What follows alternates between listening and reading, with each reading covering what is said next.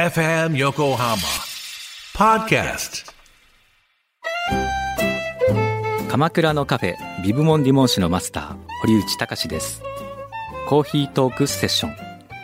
この番組は私堀内隆が時にはゲストを招きながらコーヒーにまつわる話をしコーヒーをもっと楽しむプログラム。基礎的なことからハンドドリップの技術最新のコーヒーカルチャーまでを知ることができるポッドキャスト番組です。初回は11月6日月曜日夕方5時頃配信予定です。ぜひ聞いてください。FM Yokohama 84.7畠山みゆきです。カール南沢です。毎週土曜日午前11時からお送りしています。FM 横浜トラベリンライトこの番組内で毎週いろいろな切り口で洋楽をご紹介しているヒッツボックス本日2022年1月15日の放送ではジェームス・ M・ トゥーメ特集をお送りいたしました、えー今僕の気分は、はいボズスキャックス Look What You've Done to Me ですね。えー日本語タイトル燃え尽きて。まさにだねうん。今日はゲストに南野陽子さんがいらっしゃって。いらっしゃってくださって、もう私たちちょっと舞い上がってしまいましたね。カールさんの方。そうね。僕後で、あの、タイムフリーでええ、ラジコを聞くのが怖いんですいやけど。私もねちょっとディレクターさんにちょっと聞いてくださいよって言われて、はい。ああごめんなさいって感じですね。ちょっとなんかね普通プロ意識がちでもょっと吹っ飛んでしまった。まあ、とにかく一つ言えることは、え。南野陽子さんって、ええ。あのまあちょっとねよ思った以上にっていう方は語弊があるかもしれませんけど、はい。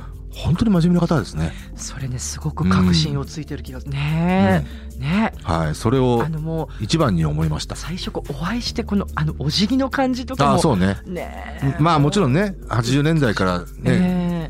芸能界にいらっしゃったんで、ええ。そういったね、まあなんていうのかな、教育とかね、ああの、礼儀っていうものは、まあそれはそれはわきまえていらっしゃることは確かだし、美しかったななんかいろんな所作も本当に。ね、ねあと、ね気さくにいろいろ話しかけてくださって、うん、あと、やっぱりこう、えールックス的な、あーなんていうのかな、うんうん。そのキープうんうんの仕方っていうのはね、まあほら、本人はね、あの、寝る前にお菓子食べてるとか、あおっしゃってましたね、の、そん。な、何か気にしてることはないですよ、なんてこと言言ってましたけどう、んまあ、それは多分相当の努力なさってると思いますよ。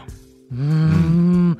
やっぱりこうもともとあんなに美しい方っているんだなーっそうだね。てう。うんん。だ僕はあの、ね、眼福眼眼福。あの、はい。ソニーミュージックのそのはい。担当のプロモーションの担当ええの人はい。からのきっかけで今回のゲストブッキーになったんですけど、ありがとうございます。そのきっかけが、はい。あの、その担当の方が僕があの、えっと、リマインダーっていうね、はい。えーまあ80年代のカルチャーのはい。サイトがあるんですけど、ええ。そこで、まあコラム書いてるんですよ。ねはい。で、南野陽子さんのコラムをね、2本ぐらい書いてたんですよね。それをたまたま読んでて、その方が。そう。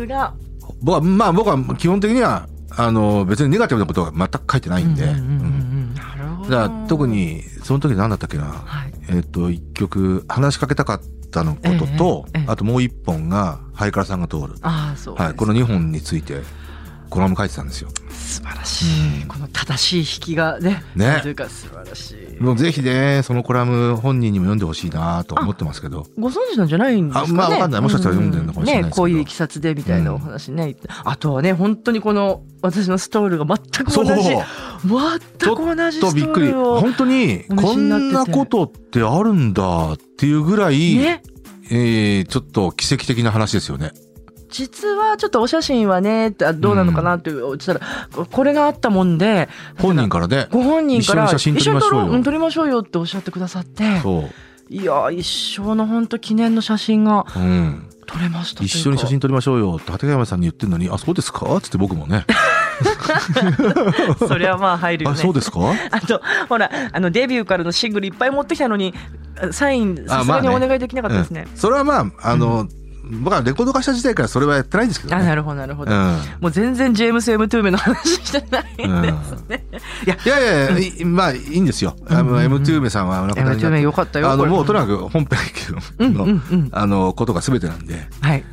そうですね、まあ一般的な知名度はね、はい。なかなかない人かもしれませんけど、あうん。そういう形で、あの、楽曲に、はい。の知名度は非常に高い人なんで、確か特にジューシーフルーツはね、にうんうんうんうん。うん。そっかそっか。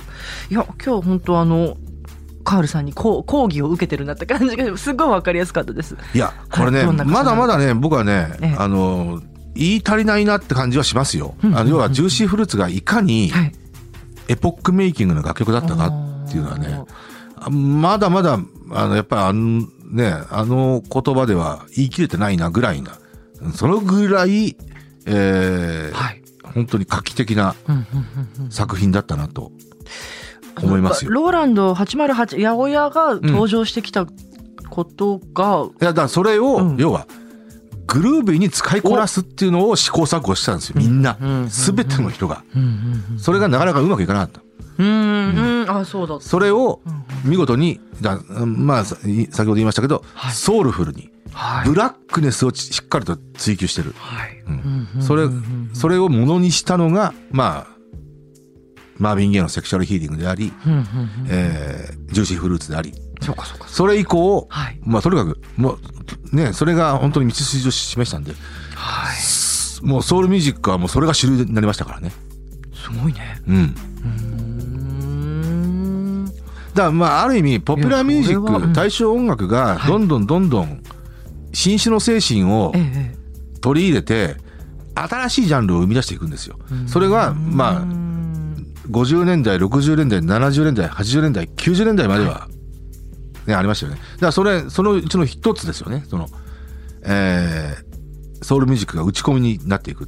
で、で、80年代は、はいあの、ソウルミュージックに限らずええ、全体の打ち込みになっていくんですよ。だからニューウェーブですよね。あの、白人のロックで言うと。はいはいニューウェーブがそうだし、なるほどだからロックの世界でもそれがやっぱり入ってきて試行錯誤になるわけですよ。うんだうんまあそそれをねちゃんと確立していくのは多分90年代に入ってからになっていくんでしょうけどね。まあいわゆるデジロック。